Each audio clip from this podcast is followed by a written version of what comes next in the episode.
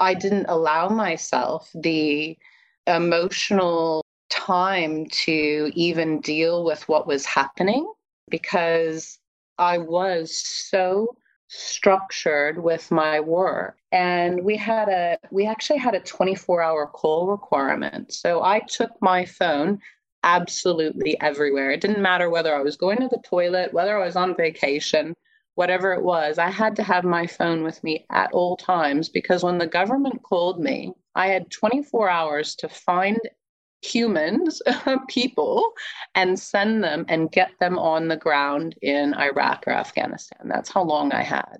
And so my life was so focused on getting things done quickly, efficiently, with a high quality that my personal life really, I don't think I allowed myself even time to process really what was going on. Welcome to the Self Love Podcast, the show that helps crack open your heart and inspire a deeper regard for your own well being and happiness. Proudly brought to you by 28 Essentials. Here's your host, the gorgeous Kim Morrison. Welcome to the Self Love Podcast. This week, we have an extraordinary soul, April Kinney. This beautiful life coach and mentor has actually had 20 plus years of professional experience. Wait till you hear her story. She has worked for small business and global Fortune 500 corporations, including General Electric, Jacobs Engineering, and Fluor Corporation. She's managed multiple contracts for the US government in Iraq and Afghanistan at the height of war. She's a former director, risk management, and strategic planning person, and she is also the owner of Kinney and Kinney, a coaching, business, and professional services consultancy. This woman has lived and traveled the world from the US to Australia, South America, Canada, South Africa, and the Middle East. She's participated in so many sports, as you'll hear in our interview things like karate, running, yoga, cycling, tennis, triathlon, powerlifting, fitness modeling, dancing. She's even done car restoration. She is a first time mum at age 48 to a beautiful baby girl. Her story is incredible as you hear how, in her world of life and in engineering and all the different roles that she's played, you can just get to understand how such a structured life then embodies the emotional side as she's gone through her life. I know you're going to love her story. It's so interesting, so profound, and incredibly eye opening. And I look forward to hearing your comments and feedback you can go to my Instagram page, Kim Morrison28, or you can go to my Facebook page, Kim Morrison Training. You can go to thewellnesscouch.com forward slash self love podcast. And please share the links on your favorite podcast platform. And also, I truly do. I know I say it every week, but I mean it. Your five star rating means the world to me. Your comments, your thoughts, your feedback, I see it all and I'm incredibly indebted to your following and your commitment to other support of having amazing souls like April on the show. Cannot wait to hear what you think of this week's interview. Take care, be kind one of my favorite things of all is to interview beautiful souls who not only do I get to sometimes work with, play with, but also get to be a client of even at times and also have a beautiful connection through the studies and the work that we've been doing. And gives me absolute great pleasure to welcome to the Self Love podcast, a beautiful April Kinney. Welcome, sweetheart. Oh, thank you, Kim. it's such a delight to have you on here. And I think before we get into all of the incredible things that you do, let's give the listener a little brief background as to who you are. You've obviously got a little accent there. So take us back where you grew up, how you've come to doing the work that you've done. Really share with us the whole story of who April truly is. Okay, wow, that's a that's a big story, Kim. So I'm American, so that's where my accent is from. But people who usually meet me, they say, Well, you don't sound necessarily American. And I grew up in California, and they say, Well, you don't sound like you're from California either. You sound like you're from the Midwest. And I said, Well, that's probably about right because I grew up traveling the world with my family. And so while I was born in California, we moved probably seven times before I got to my high school years. And my father worked for an engineering construction company, and he was a very senior project director. And so when the company had their biggest, most important jobs, they sent our family to wherever the job was so that my father could run the project. So we started out in living in Holland and we lived there for three years. And the funny story about that was that I actually grew up speaking Dutch before I spoke English. So, not that I remember any of it now, but that's where my my language started from. And then we moved to Germany and we lived there for a couple of years. And we lived in Saudi Arabia, we lived in Australia. And every once in a while, in between those projects, they would send my father home. And home was California.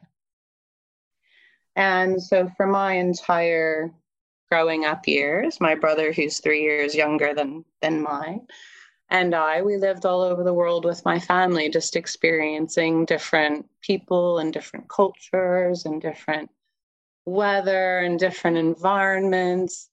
And I think that that experience really like set the foundation for who I am and what's important to me in my life.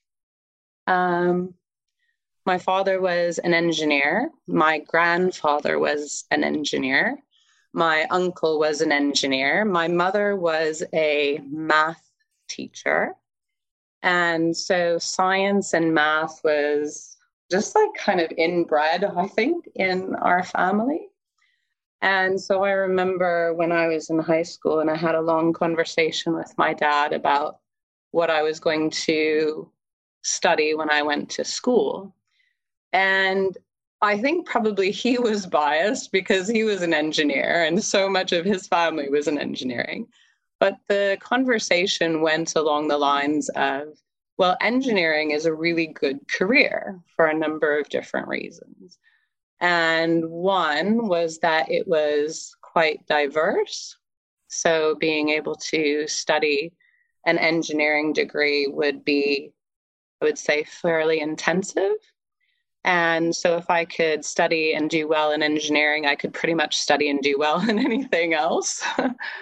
um, and then, and then also, I think there was a little bit of an aspect of when I graduated as an engineer that I would be able to have a, you know, a lucrative um, offer from a company and be able to start my financial journey along the lines of my career and being able to, you know, make myself financially independent.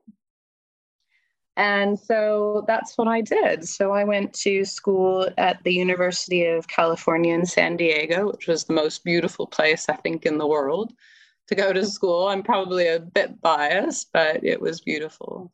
And I studied chemical engineering. And I would say it was interesting because I got to my third year of school and I was working at a as an intern during the summers at an engineering construction company that my dad worked at. And I thought, well, I don't know that I really like enjoy this. It wasn't something that really touched my heart but I had in my mind that it was a good, solid career that would allow me to set a foundation for for my you know for my career for my life financially for any family that i might have. And so i just persevered i think is really the word i would use. And i went through my engineering degree and i earned my degree quite a long time ago now. If you ask me the year, I don't even know that I'll remember. But anyway, And I had a couple of key interviews when I graduated from school. And I had interviews with DuPont, General Electric, and Chevron, which, as a chemical engineer, when you get interviews from those companies, you go, wow, I have really made it because I have the opportunity to interview with some of the you know the biggest companies to go into as a graduate from a chemical engineering degree and I remember going up to my interview at Chevron. And of course, I was flown to these interviews and I was put up in a hotel and I was interviewed the next day and taken out for lunch and for dinner and then sent home. So it wasn't a Skype interview or a Zoom interview, and it wasn't just down the street. They were actually quite um, intensive events. I had to put together a uh, about a 45 minute presentation on one of my senior projects that I was working on. And so when I attended those interviews, I actually felt very, I don't know, I felt I really felt good about myself. And I thought, oh, wow, I've done something really remarkable. I'm interviewing with these wonderful companies for this beautiful job. And I remember when I got my first um, offer of employment, and it came from Chevron. And I was like, oh, wow, this is awesome. It was a great salary. It was actually my highest paying offer. And the only problem was is that I was going to be hired into the control systems engineering group working at a refinery. And I thought to myself, I thought, you know, I can't imagine anything worse than working at a refinery. And something inside me just said, you know what? I've just gone down the wrong road. And I couldn't change directions of where I was going because I'd gone down that road for, in my mind, gone down that road in such a long time that I couldn't change directions. And everyone was so proud of me for what I had done. So, anyway, um, I declined my offer from Chevron, which was my, I don't know, it was kind of like the golden ticket, Kim. And I ended up working for General Electric and I hired into their sales and marketing program, which was not exactly the most traditional route for a chemical engineer to go. Um, but they needed and they wanted, and they only hired engineers into their sales and marketing program. So I kind of justified it to myself saying, well, you can't get into the program unless you're an engineer. So So, nonetheless, that's where I started my professional career. I started my professional career at General Electric. And it was a three year intensive training program, and it was phenomenal. And even still to this day, I think the experience that I had during those few years at GE were amazing. And I learned so much, not from an engineering perspective, but from a sales and marketing perspective, from a speaking perspective, from the opportunity to serve as a leader in my particular organization was quite remarkable. And so while I enjoyed the learning experience, I didn't necessarily enjoy what I was doing. So I ended up selling electrical switchboards, panel boards, lighting, because I worked with GE lighting at the time. And I thought this really isn't very interesting and it really isn't very exciting. so nonetheless, um, I left. I left GE after the end of my three-year training program because I didn't want to sell panel boards and electrical switchgear and lights and conduit for the rest of my life. So I um, I went to work for another company. Um, I went to work for Jacobs Engineering, and I went to work in their proposal and marketing department, putting together long proposals for massive jobs that they did for the US government. And that to me was much more exciting because I got to be creative, I got to be innovative, I got to work with the executive teams and putting together the the strategy on how we would go and capture this work and win the work instead of having it go to our competitors. And I really I, I loved it. I had a great time there and I worked on some remarkable projects um, and had a fantastic experience. And then one day I got a call from a small business in San Diego, and they said that they knew they knew who I they knew who I was because I had done a reasonably good job and I was quite successful with the proposals that I ran um, for Jacobs Engineering. And they said, Well, we'd like you to come and run our proposal and marketing department. And at the time, I was probably, I don't know, maybe second in line at Jacobs to have that position. And the two people that were in front of me, because it was a very traditional working environment where, you know, kind of, kind of had to climb that like corporate ladder one step at a time. And there wasn't really the opportunity to jump steps. And if there was somebody that had been at the company longer than I was, which there was, then they would have seniority for any position that would open up. So I decided to leave and I went to work for this small business to run their marketing and proposal department. And they um, performed work for US military bases in Europe. And most of the work was involving base operations, maintenance, and support services. So for the US military.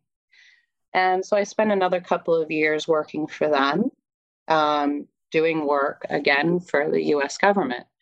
So I ended up um, having years of experience working for Jacobs and for this small business, capturing work for the US government for a private company. And so I suppose the you know the word gets out. There's not really a lot of um, people that at the time were involved in that kind of work. And so I got another call from a larger engineering construction company, Fluor, and they wanted me to go to run their proposal and marketing department because they were trying to get into work for the Department of Defense, which was where I did all of my work with the Department of Defense. And they were quite successful with the work that they did with the Department of Energy, but it's quite a different, I would say, quite a different um, arm of the government. And so that's what I did. So I went up to Washington State in the US and worked for them for a couple of years doing work for the US government. And then um, we went to war with Iraq and Afghanistan. And that was a massive, massive turning point in my life for a number of different reasons. Um, I had been married for the first time at that time, and I was I was not in a happy, successful marriage. And I had a couple of things happen in my my personal life and I thought, well, one, I need to get out of this relationship and find something really else to to do. And because of the war in Iraq and Afghanistan, there was a tremendous multiple billions of dollars worth of work available to contractors who would go and do work in the middle of the war. And not every company was willing to willing to do that. Um, the company that I worked for was willing to do that. And I was asked to put together a proposal team to capture, at the time, I think it was probably $10 billion worth of work for the company. And the projects that we were working on were things like um, just rebuilding the entire infrastructure of Iraq. So all the water, all the roads, all of the electrical um, distribution and supply, just buildings, anything and everything to help rebuild the country. And so I put together this massive, massive proposal team to capture the work. And because the project was so, I would say, so visible and so important to the company, I had a weekly brief that I sent out to the CEO of the company and to the executive directors to give them um, updates on what was happening. And ironically enough, because I was so busy, I think I probably worked 120 hours a week, Kim. So I would wake up in the morning, I would go to work, I would work all day, I would come home, have dinner, and then I would go back to work and work until probably I, I couldn't keep my eyes open anymore, and then come home and do it all over again. And it was a combination of being in a relationship that I knew that I had to leave and having this opportunity to immerse myself in a massive earth shattering job for this company. And so it kind of forced, um, I would say, a significant life life change. And so I ended up moving from Washington State to Greenville, South Carolina in the US. And all these proposals were run out of out of South Carolina. And at the end of the day, we were very, very successful. Um, of the five, one, two, three, four, five, six, of the six projects that we were proposing to work on, we won four. And so that was I was that was a massive, massive turning point for myself, for the company, um, for my relationship. I went through a divorce um, while I was going through this particular time in my life. And so it sent off a different, like a different avenue of my career. So because I was doing such a good job of running, of winning this work, um, I had an opportunity to actually to to do some of the work. So I moved out of proposal development and out of marketing, and I moved into project management. And I worked for an amazing man who gave me some incredible opportunities, despite the fact that I hadn't actually run a project in the past. And so he gave me an opportunity to run some very small projects, and we were doing work in Iraq and Afghanistan for the US military during the middle of the war. And at some point in time, I got called into his boss's office. And he said to me, and I'll never forget this, he said, he says, you know, you can't send people into the middle of a war if you're not willing to go yourself. and I thought, wow. I said, I said, Really? I said, You've got to be kidding. I was not prepared to go into the middle of a country in a war. And I understood his point that there is a difference between being willing to send other people there and going yourself. And I think the difference was, Kim, the difference was that the people that I was sending wanted to go. And 99% of the people that wanted to go wanted to go for financial reasons because it was extremely lucrative to go. And so you could go and you could spend a year working on a military base in Afghanistan or Iraq. And it would probably cover, I don't know, maybe three years if you were working in the home office, maybe maybe a little bit more, depending on which remote site that you were you were at. And so nonetheless, I had this conversation with the boss of my boss, and I said, "Well, thank you very much for your thank you very much for your input, but I'm really not willing to take an assignment an assignment there because I didn't, that's not where I wanted to live. And so the, I would say the compromise, the compromise was that I would travel. I would travel there. And um, so I kind of had a, this running joke with the people that worked for me. And I said, I said, look, I said, don't screw it up because you know what? When I show up there, you will not be happy because it was not where I wanted to, not where I wanted to go. And, um, but, but I did. Um, I didn't make many trips. I made a few trips. Um, probably one of the most uh, unnerving, unnerving trips of my life. Um, but that's that's what I that's what I did back then. That was my that was my job. That was my responsibility, and I think in some ways it was you know what I wanted to do because I wanted my team to I wanted my team to be successful. I wanted my my projects to do well. I wanted our clients to be happy. And I knew that I could like have that kind of influence and so, so we did. The projects that I ran were extremely successful.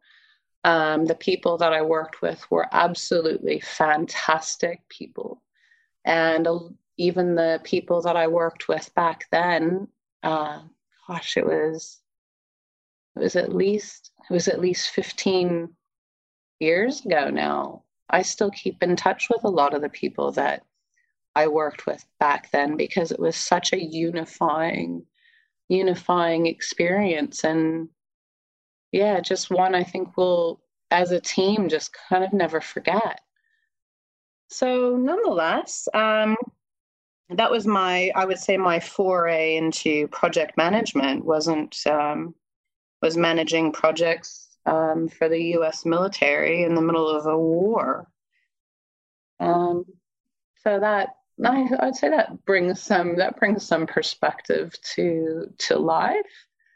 Um, wow, and then what happened?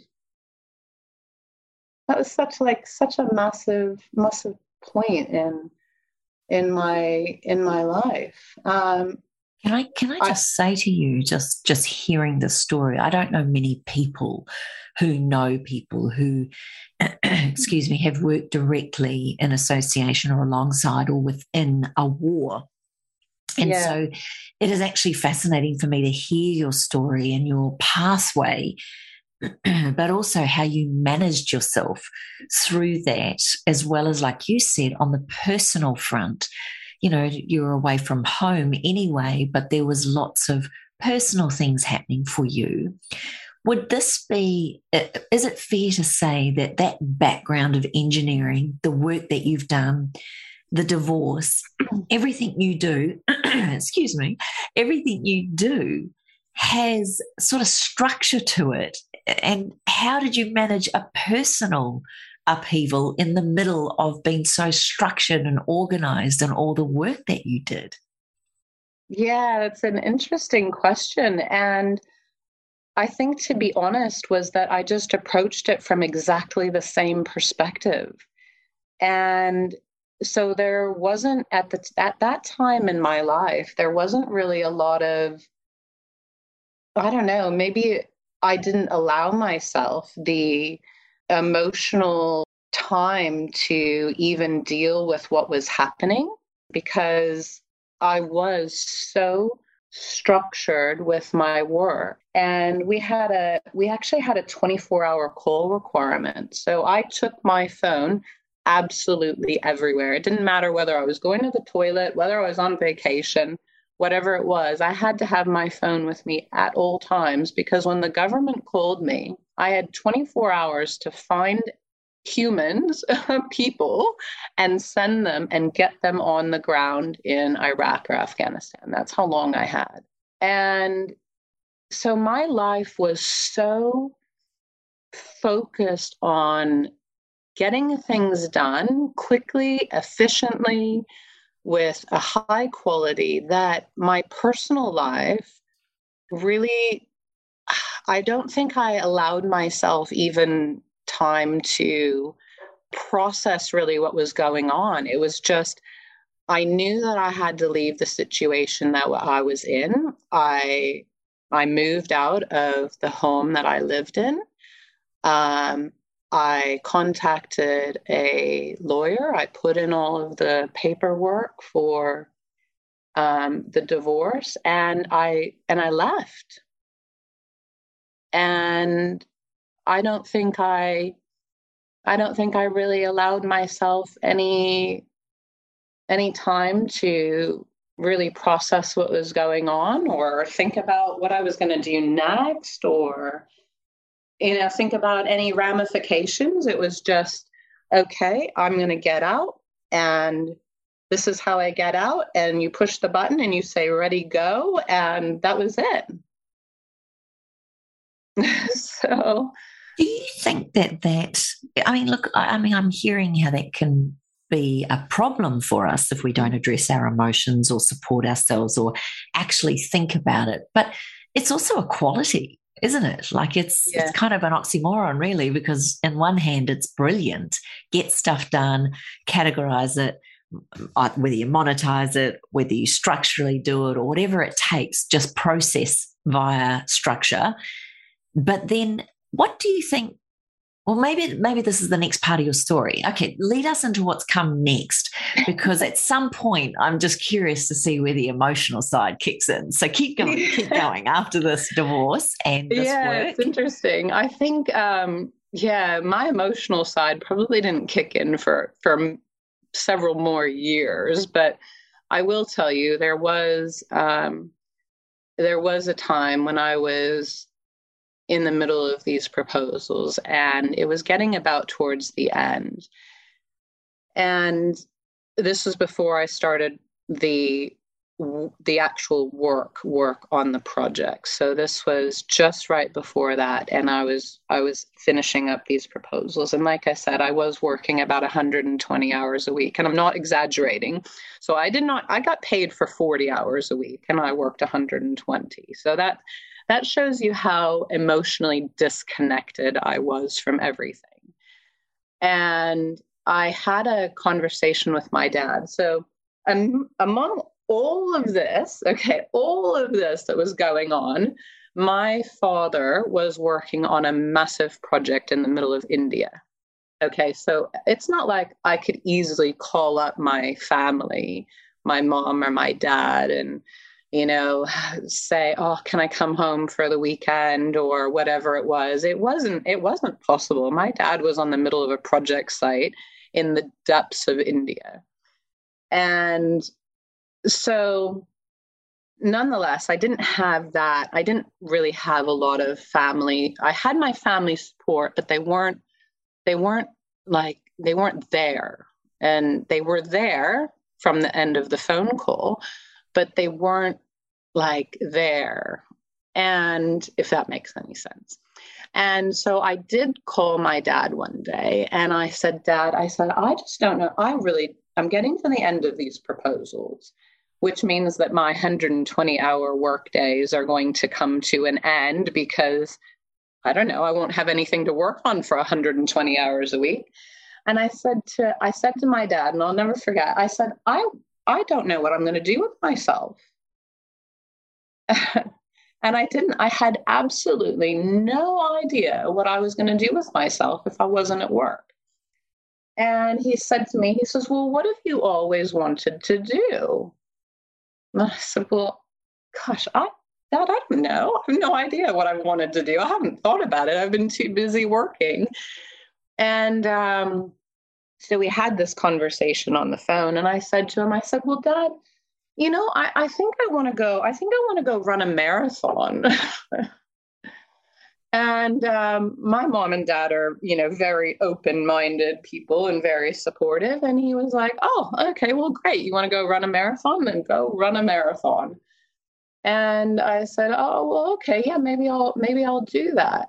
and um, so I think that was like kind of a I don't know, a little tiny glimpse of like an emotional response because it caused me to think outside of my like professional career, which was everything to me at the time.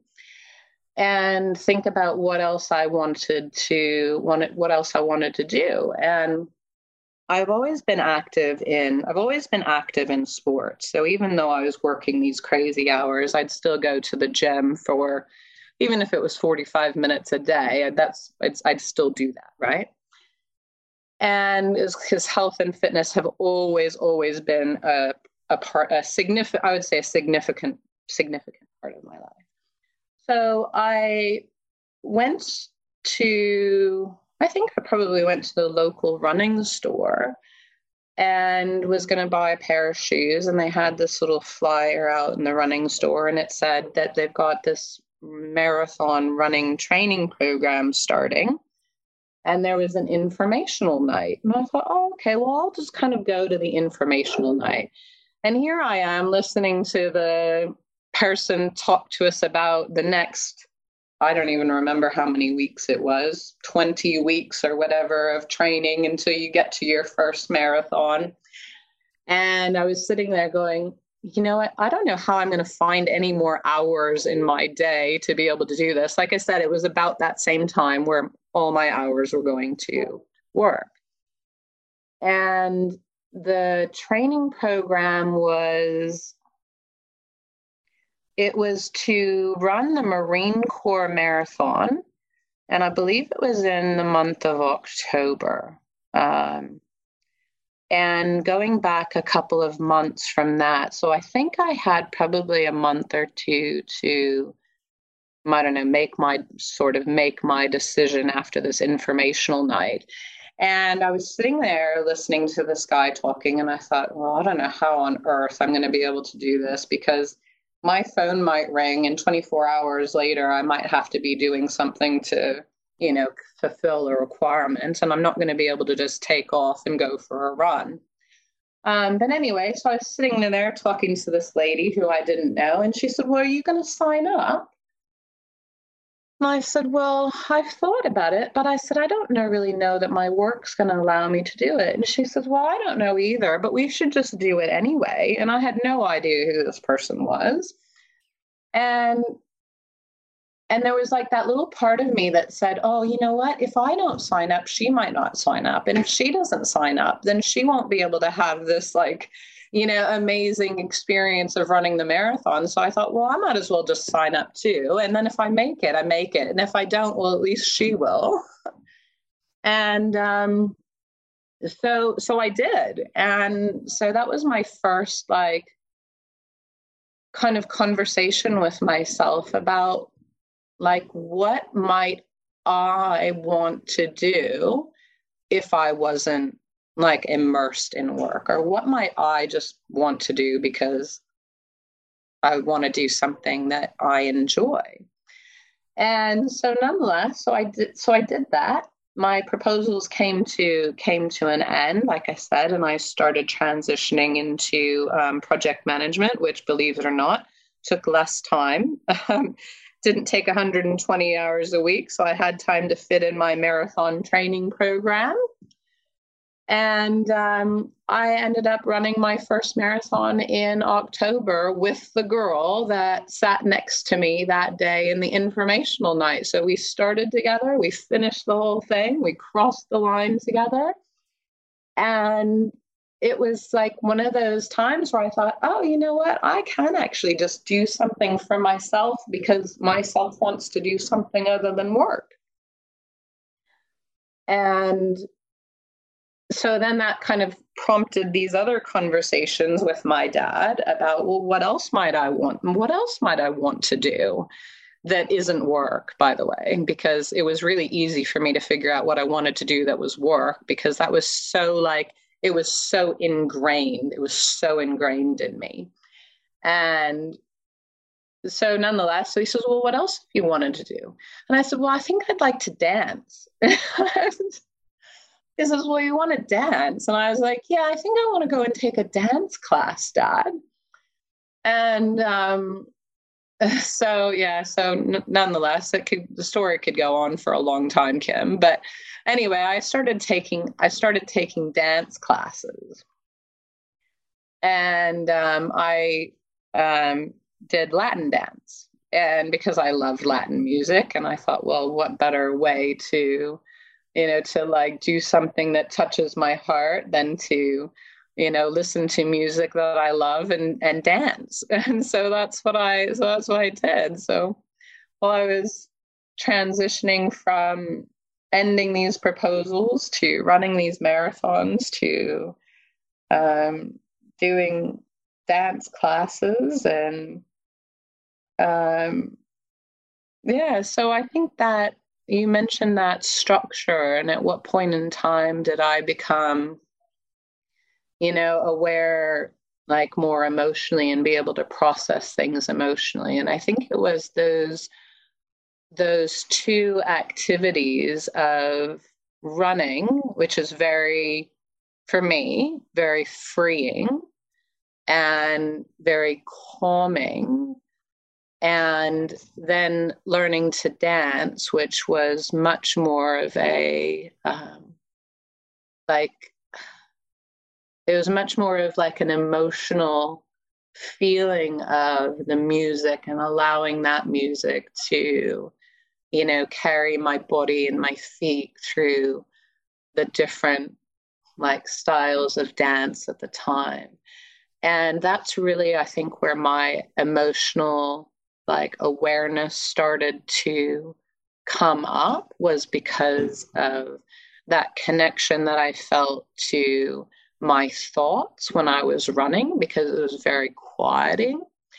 And that emotion that i felt through through the music that i was dancing to. And so so so nonetheless i i met my i met my second husband through through dance. And he was very very different from very different from me which at the time i thought was was a good thing. It was a little bit of an escape from my highly structured life um, because he was not as structured as i was and he was kind of like this free like this free spirit. And i think in a lot of ways like i wanted to be a free spirit. And because i'd been so like constrained i think in my life through my studies through my work i like that was my I don't know, almost a, like an excuse to like move out of that and move into being my my free spirit self. and um, so, nonetheless, um, I continued along in my professional path of running these projects. Um, I did quite well, and I spend a lot more time with this new person in my life. Um, we spent a lot of time with music, with dance. Um, he was a very avid cyclist. Um, and so, and I, like I said, I've always been very adamantly um, focused on sports in my life. And so I thought, oh, well, I could ride, I could learn to ride a bike. so um, so since my, I would say my job was more on like an even, even keel, I wasn't working the number of hours that I had to work. I wasn't working under such a high stress, like high stress situations that allowed me a little bit more time in my life to, I don't know, to explore some different, some different things. So I, um, I started I started riding a riding a bike. Um, he raced on a team at the time, and so I went to all these I went to all these races that he was participating in, and so I got to I would say I got to train and ride with some fairly um, um, some fairly some fairly good riders who competed in cycling events in that area of the United States in the in the south um, southeast. And so I said to myself, I said, well, I'm I'm I'm sure I could be good enough to join a team one day. And so I continued my, I would say, I continued my practice along with his help and guidance and joined a joined a cycling team. And so I didn't I didn't do that for very long, probably about a probably about a year. Um, and I think I loved every aspect of it except for the crashes because having a crash on your bike is not a lot of fun. It can hurt, um, hurt quite a lot. Um, and so I think that that time was really the it was really a transition that my divorce had been my first divorce had been final. Um, I don't think I ever really I don't even I don't I don't think at the time I ever really went back to circle back to emotionally resolve any of the issues during that period of time. I really just I really just moved forward, Kim. So I just kind of disconnected like that portion of myself and portion of my life and just moved on. And I think at the time the transition was the number of hours that I worked on the proposals. And then once that ended and I started going into some of these other activities in my life and met someone new, I had all these kind of like new things happening in my life that was, I don't know, like yeah, exciting or happy or adventurous or whatever it was, whatever it was at the time. It kind of like filled that I don't know, emotional emotional void in a in a way. And so I got asked to move out of project management and I moved into, um, I moved from working with the US government into a business unit that worked in mining. And at the time, mining was um, a hugely growing industry. So I'd had like this nice period of time where I got a, I would say I had a little bit of a break from the high stress job that I had, and I was running projects. They were doing quite well, and I had this opportunity to investigate some other sports, find a new relationship, build a new relationship.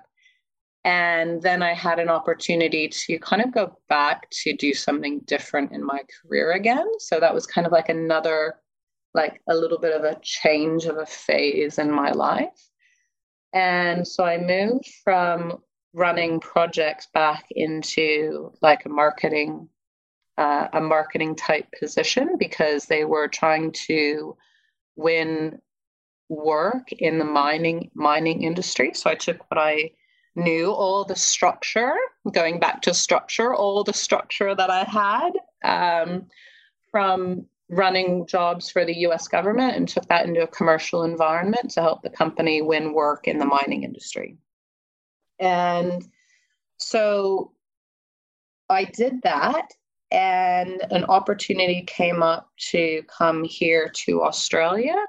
Um, it wasn't exactly what isn't exactly a clear cut opportunity. Um, my parents at the time um, lived here, so my dad had finished up his job working in India um, kind of a little bit of an aside, but my family, um, we went on a holiday to New Zealand, where you've just come back from. And um, like I said, I had to have my phone with me at all times. Um, so I was never without my never without my cell phone during during this time of my career. And so I was sitting, I don't know where we were. We were sitting at some beautiful place. I think it was Wanaka in New Zealand, and my phone rings. And of course, I answer my phone because I always answered my phone when it rang. And they said, "Oh, we're looking for we're looking for Mike, Mike." And I, "Oh, okay. You're not calling for me? Well, that's odd because the phone always calls for me." So anyway, um, they had tracked me down and wanted to talk to my dad. And so what ended up happening on that trip was that my dad was going to be interviewed for a job here in Perth. And so he left vacation for a couple of days, flew from New Zealand to Perth because of this phone call, interviewed for this job, and within three or four days, he had a new assignment. And so my mom and I, while we were flying back to the US, my dad was then making arrangements for he and my mother to to move to Perth. And so that and long story is how we ended up in Perth, Kim. how my family ended up in Perth. Yeah, it's um, incredible so, though when you think about the choices, the decisions, the places, and how you end up in different things. Your story is fascinating. It's quite incredible, and and I can see that throughout your life there has been um, I love the I love the fact that through all the structure and the work and the pressure, you have maintained a love of health and wellness, and that included things as you've said, um, as we said at the beginning, with uh, around karate, running, yoga, cycling, tennis, triathlons, powerlifting, yeah. fitness modeling, and all these things. And I really would love you to take us forward. Then, what was the turning point that took you into coaching and then also motherhood? Yeah, wow. So, yeah, what took me into what took me into coaching and motherhood? So I'll tell you what took me into motherhood first, because that's chronologically, I think, um, what happened first. Coaching is an interesting one because throughout my professional career, I've always served as a mentor. And so they never really labeled us as coaches, but they labeled us as mentors. And because of the career path that I had taken, and because I was quite successful with my career, it was common that I was asked to be a mentor to, I would say, either um, junior people who were coming up into the company, or if we were working with a university, we've always had. Um, the company had had arrangements with universities to bring students into the company after graduation. And so I had an opportunity to serve as a mentor to university students who were then coming into the into the company. So I, it's it's kind of it's kind of along the same lines of coaching, um, but I'd been a mentor for for for years for people who were in that type of um, I would say transition from their life, from going from a college environment to moving into the workforce. Um, but that's not. It's kind of it's kind of the same, and it's kind of it's kind of different. Um, I would say the only reason that maybe it made it the same was because a lot of the questions that I asked the university students were things like, you know, what's really important to you in life, and what do you what do you value, and um, where do you find your your happiness and your joy from? Because maybe because I didn't kind of have that discussion, it was very structured and it was very regimented. You know, you do this and you do that and you grow your career and you go from here to there. And I wanted to have them have a little bit of a different, you know, different perspective and insight. So that I, I I've never really connected that with coaching, but maybe maybe it is a little bit. Um, so going back to motherhood, so um, I the relationship that I was in um, actually ended in uh, another another divorce, and at the time I thought, well, at the time that I was I was married to to him and to my first husband, I got to a point where I said, you know, I can't imagine having children with this particular person who's in my life.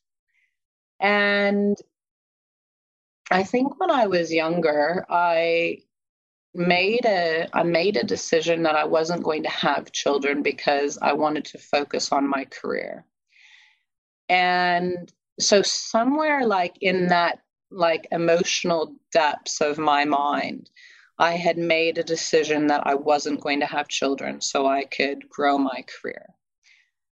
And so that probably unconscious decision that I had made and the relationships that I was in at the time didn't really open the opportunity, or maybe I didn't open the opportunity to think about having children. And it wasn't until I moved here to Perth and I was having a conversation um, with my with my now fiance, and I said to him, we were talking about different things in life, and he says, you know, he said, you know, is there anything, you know, is there anything that you regret or any regrets that you have? And I said to him, I said, you know, I said, I regret not having children. And I was I would say I was well past the stereotypical childbearing years. Okay. So when you're 35 and you go to the doctor these days and you tell them that you're pregnant or that you want to have a baby, they consider you high risk because you're old. Okay. And when my partner, Nick, and I started talking about having children, I was 46. And so, even having the conversation, I had no idea that we would open a conversation about having a child together because I thought I was, I don't know, I didn't really consider it. I just thought, well, I probably had those opportunities earlier in my life and I didn't take I didn't take advantage of them and so I'm kind of left at this point in my life where I'm just not going to have the opportunity to have children. And so we had um, this was another another conversation that's obviously obviously changed you know changed my life. And he said, "Well, what if we could have a child together?" And I thought, "Well, I don't know." I said, "I don't even know that that's I don't even know that that's possible." And so we we decided collectively nick and i did we said well we're going to we're going to have a try and like see what happens. And i was smart enough to know that at 46 it's unlikely to just you know go and have a baby. And so i went to my i went to my gp and i know that they tell you they say well you have to be trying for at least like i don't know 6 months before you can even come and see a fertility specialist or anything like that. Um, and i thought well i'm 46 i don't have 6 months to wait um, so I just told them, even though it wasn't true, I told them, I said, Oh, yeah, we've been trying for at least six months. It may have even been eight months at the time. Uh, because I didn't want them to come back and say, okay, well, you just go away and try, and then we'll let you know how it, you know, if it doesn't work, come back and let us know. So, um, nonetheless, I would say it's a it's a much longer it's a much longer story, Kim, and I could probably go on for um, quite some time about what we went through. Um, but we embarked on a um, fertility journey. It did involve IVF at the end. And um, we went through several, I would say, several failures before before we were we were successful. And I remember when um, I, I knew, okay, I knew at this time, I knew that the transfer, the embryo transfer was going to be successful. And when you talk about, you know, where like emotion and that kind of thing comes in, that was definitely like a turning point in my emotional awareness. And like I knew without any shadow of a doubt, 100% certain, that that transfer on that day was going to be successful. So when I took, um, when we took our pregnancy test, and it was positive. I was like, well, of course it's positive. I knew it was going to be positive. And the funny thing was, is that it's one thing to go to the doctor and tell them that you're 46 and that you want to have a baby. And they look at you and they say, I'm sorry, what? Followed by, well, you know how unlikely that is that this is going to happen. And then they read you off all of the, I would say, the the risks, right? Of how it isn't going to be successful and what the risks are to you and what the risks are to the baby and so on and so forth and how I'm crazy, right? And I said, okay, we'll just get all that done with. And this is what I'm going to do anyway. But the difference, the difference between going to the doctor and telling them you want to have a baby and showing up and telling them you're pregnant is a totally different experience. And well, I had an amazing obstetrician who I who I love. He's a fantastic man. One of the things that he said very early on in my pregnancy was he said, he said that one, he said, well, we need to watch you very, very carefully, which I appreciated. Okay, I wanted to have that um, somebody to to watch over me. But he said, he says, you know, you'll be very lucky to carry a baby to term. And I thought, well, what does that mean? I said, well, why would it be lucky? And so he pulls out his chart, and his chart shows because he was very scientific and appealed to that structured side of me, which still exists. And he pulled out this chart, and it shows the number of weeks of um, gestation, followed by, you know, the age of the mother, and what the risks are if you carry the baby to term. And so he had this little chart that essentially showed that the risks of me carrying a baby past 38, 38 and a half weeks was this massive spike in a baby being stillborn.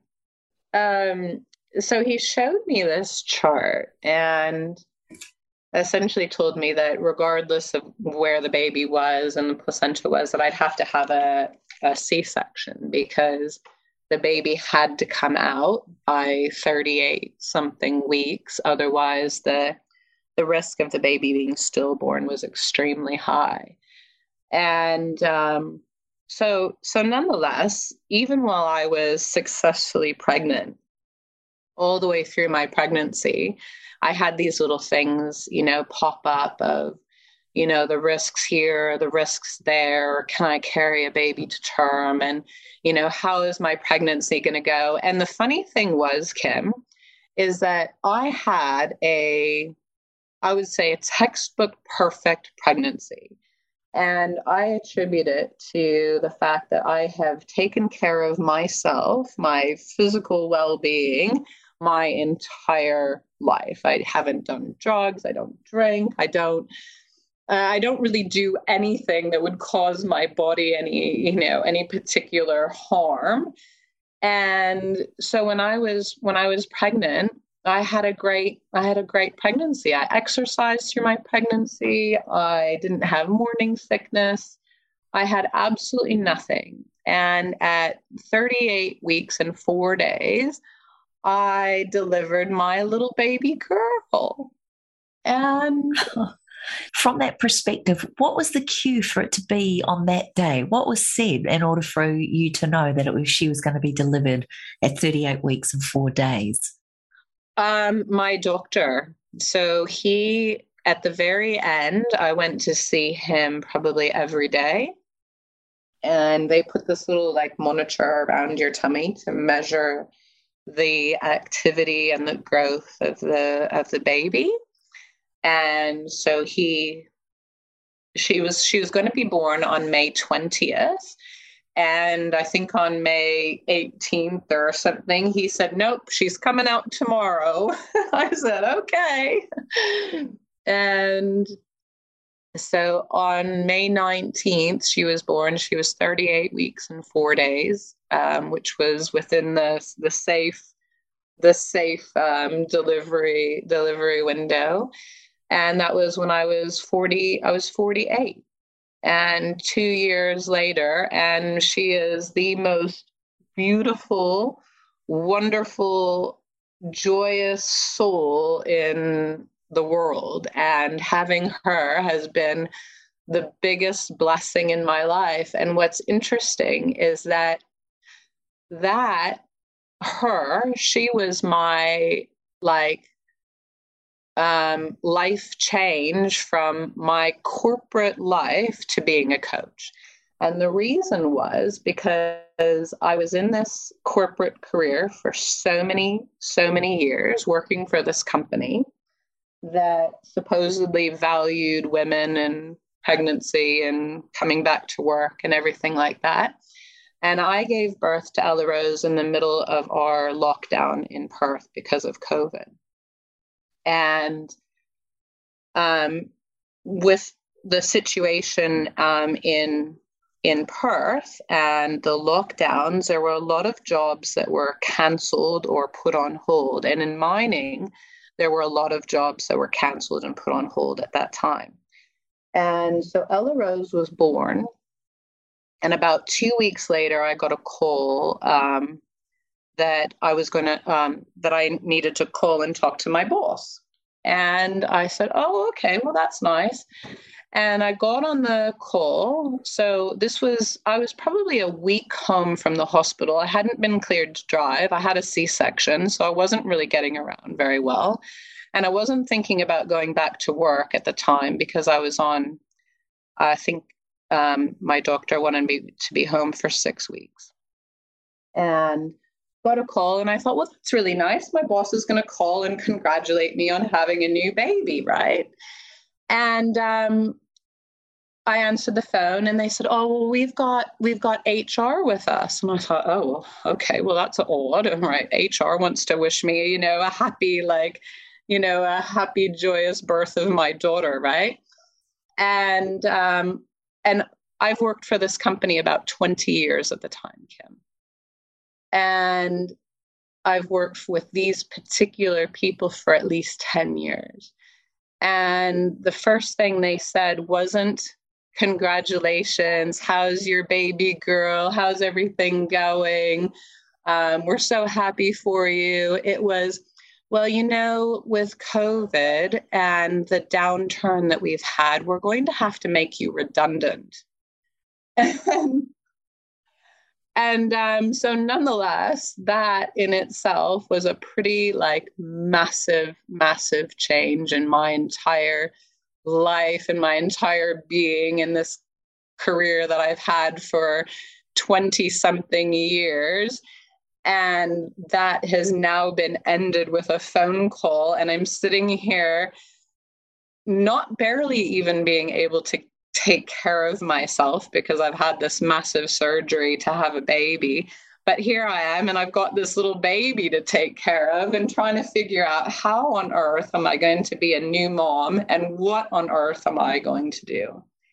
And so I had a I would say, a fairly significant soul searching like journey that I I went through. And I asked myself a lot of those questions that my dad asked me back at the very beginning of this whole story, where I said, Well, what have I always wanted to do? And what do I enjoy doing? And what brings me like what brings me like joy and happiness and fulfillment in my heart in my life and i have been i would say i've been mentoring and coaching people for for years all the way through my professional career just in a little bit of a different in a different way and at the time i gave birth to ella rose who's my daughter i had already studied um, NLP, neuro linguistic programming, and timeline therapy. And I'd already done my um, master practitioner's um, course at the time as well. So, somewhere in the depths of my unconscious mind, um, it was already something that was important to me and already something that I was pursuing. So, when I had my daughter and I was made redundant from the company, and I had a long conversation with Nick about what I wanted to do, I said, you know what? I said, I've always wanted to like have my own company. I've always wanted to help people and I've always wanted to, you know, make a difference in like somebody's life and like allow them to, you know, have this fulfillment and joy in life. And so that's what I decided to that's what I decided to do. So after Ella Rose was born and I was made redundant, I started my little company. I've um, since received my certification in um, hypnosis as well. So I've added that to my little bucket of of offerings and you know now have an opportunity to like make a difference in the world and make a difference to people and in their life and help them to go through those transitions that that I've been through that I didn't necessarily have that like insight and guidance that I just really went through on my own but now I can like give that back to someone else well, you do it so beautifully. And oh my gosh, your story is quite mind blowing. And I think for many of us, you give us such hope and such joy in knowing that whatever stage we're at in our life, whatever we study or choose to work on, there is always openings and, in your words, opportunities that we take or don't take that create the next step of our journey. You have traveled the world. I find it fascinating that you are an incredible risk management uh, professional and a strategic planning professional, and almost your pregnancies, uh, the losses, and the beautiful birth of your baby girl has also been, even though it was risky, as the doctors said, you strategically managed it in the best way possible with the best possible outcome. Now you're a coach and a hypnotherapist. You're still mentoring. You've also got this beautiful, gorgeous, blue eyed little poppet. What's next for you, my darling April? Oh, wow. Um, you know, one, there's a couple of things that were ne- are next. Um, so my my love of learning will always will always be with me. Um, so I'm scheduled to study advanced hypnosis um, early next year. Um, so I'll receive a certification in clinical and conversational hypnotherapy then, um, which is something near and dear to my heart. I love, I love the um, the hypnosis modality as a therapy for people because it is so it's so powerful and it's so different from what a lot of people think that it is. And so that's, um, I would say, my next educational, my next educational um, uh, foray. Um, I'm in a mentoring program, a business mentoring program at the time, uh, uh, currently, um, working on growing growing my business. I have a number of different, I would say, um, aspects to the business that I want to want to develop and and offer. So some things that are being added to the offerings that I have. And yeah, let's see what else is next. Um,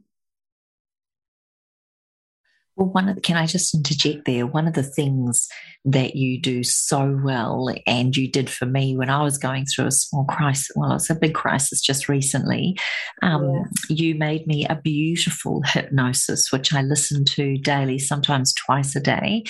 Um, and being a practitioner in advanced hypnosis myself, I find it really beautiful when someone else um, another therapist can gift you that incredible tool. And I do agree with you, it is an, incredibly powerful modality. And what I love about it, it's very gentle, but deeply, profoundly life changing. And one of the things that I find so beautiful with your voice and the way you put the music and the whole thing together is all your skills, all your abilities throughout your whole life have now become from being so structured to being really working on it such a deeply emotional level. It's quite interesting and amazing, don't you think? Yeah, it's um yeah, being able to do um that recording that I did for you or the hypnosis recordings for um, some of my clients is is I don't know. I don't even know how to explain it, Kim. It's like a it's like a journey that like I allow my heart and my soul to go on with you or with the client that I'm working on because it's it like even though you and I don't necessarily know each other very well, um, I tapped into what I intuitively felt that you needed or wanted. And to be able to translate that within my, to be able to bring that feeling like into myself and into my heart and into my spirit, to be able to create something that would like speak to you in a healing in a healing way and that's what I've tried to do with some of the hypnosis recordings that I've done with my with my clients to help them to heal. And that in itself is um, is is so is so moving and it's so it's so powerful because it allows me to create something that will help to you know to heal someone else or help someone through their through their journey. And whether that's to you know whether that's something you know like to stop drinking or to move through depression or anxiety or through a loss or you know through some other like transition that um, a person is going through in their life there's something really special about being able to do that. And so I do put a lot of my heart and soul into that. Do you think then where you're at now, looking at your life, just sharing your whole story and the steps that it's taken for you get to get to this. One of the things that you said is you've always highly valued your health and your fitness. That is definitely, regardless of how many hours a week you've worked, that would definitely be something that stopped you, I would mm. imagine, from having a complete breakdown working for that many hours and that many stressful situations. That is a form of self love, taking care of your health and your fitness. What is your definition of self love? Yeah. Um, and and you're you're abs you're absolutely right and that was that was my way of take that was that's always been my way to take care of myself is through my health and through my fitness.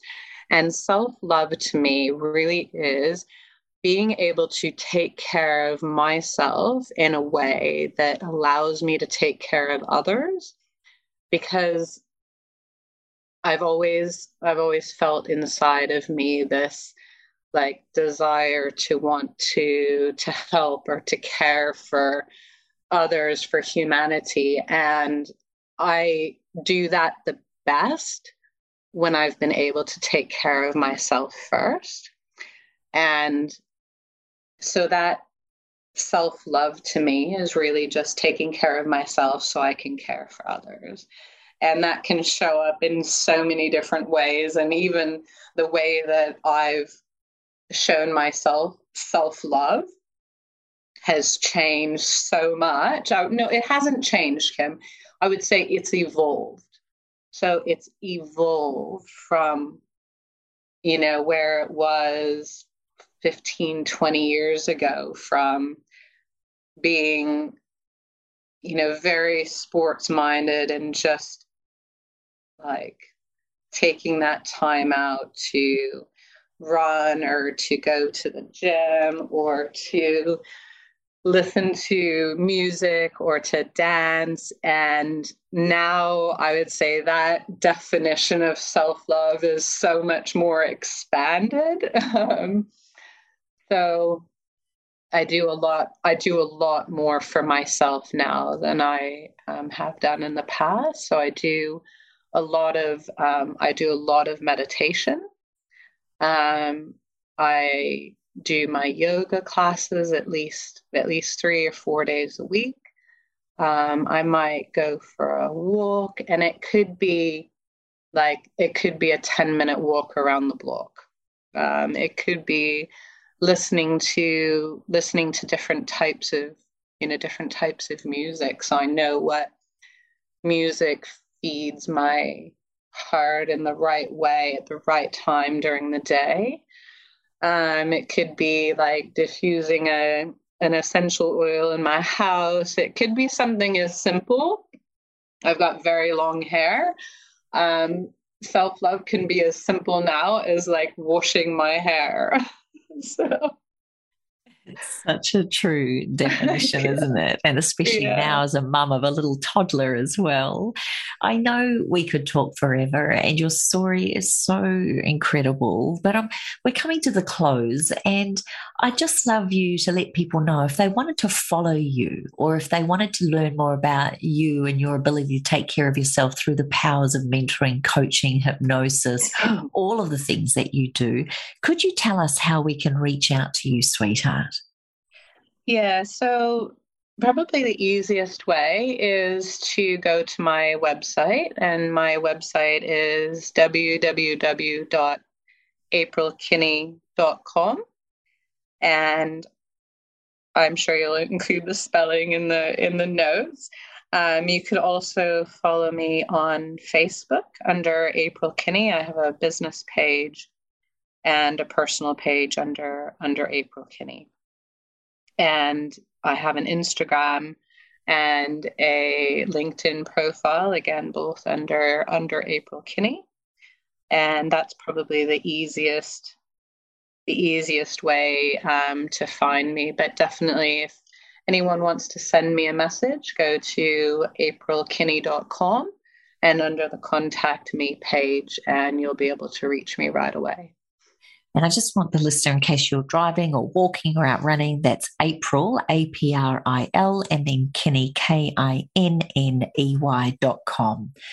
Beautiful girl. What a conversation. I have to say, I've not spoken to someone who's worked so closely in the war zones and also in the incredible work that you've done for places like the US government. So, this has been hugely eye opening for me as well.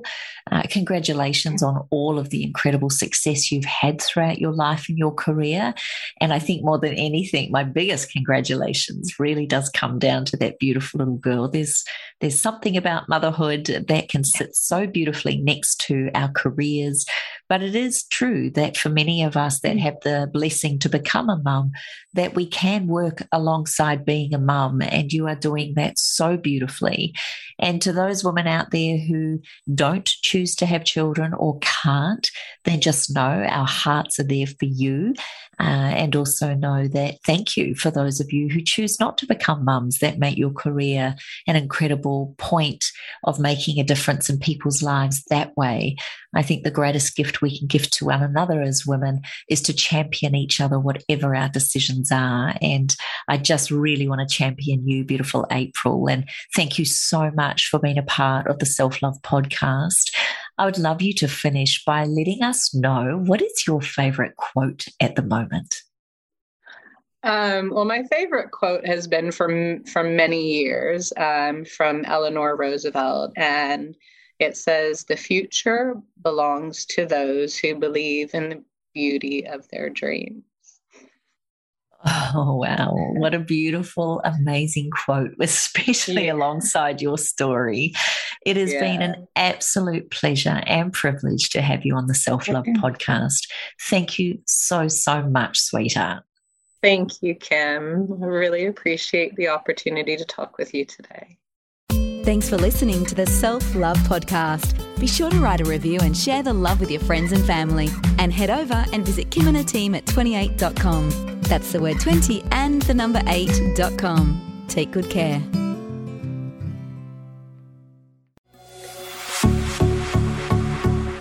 This has been a production of TheWellnessCouch.com. Check us out on Facebook and join in the conversation on Facebook.com forward slash The Wellness Couch. Subscribe to each show on iTunes and check us out on Twitter. The Wellness Couch, streaming wellness into your lives. Whilst the Wellness Couch presenter endeavor to provide accurate and helpful information to their listeners, these podcasts cannot take into account individual circumstances and are not intended to be a substitute for health and medical advice from a qualified health professional. You should always seek the advice of a qualified health professional before acting on any of the information provided by any of the Wellness Couch podcasts.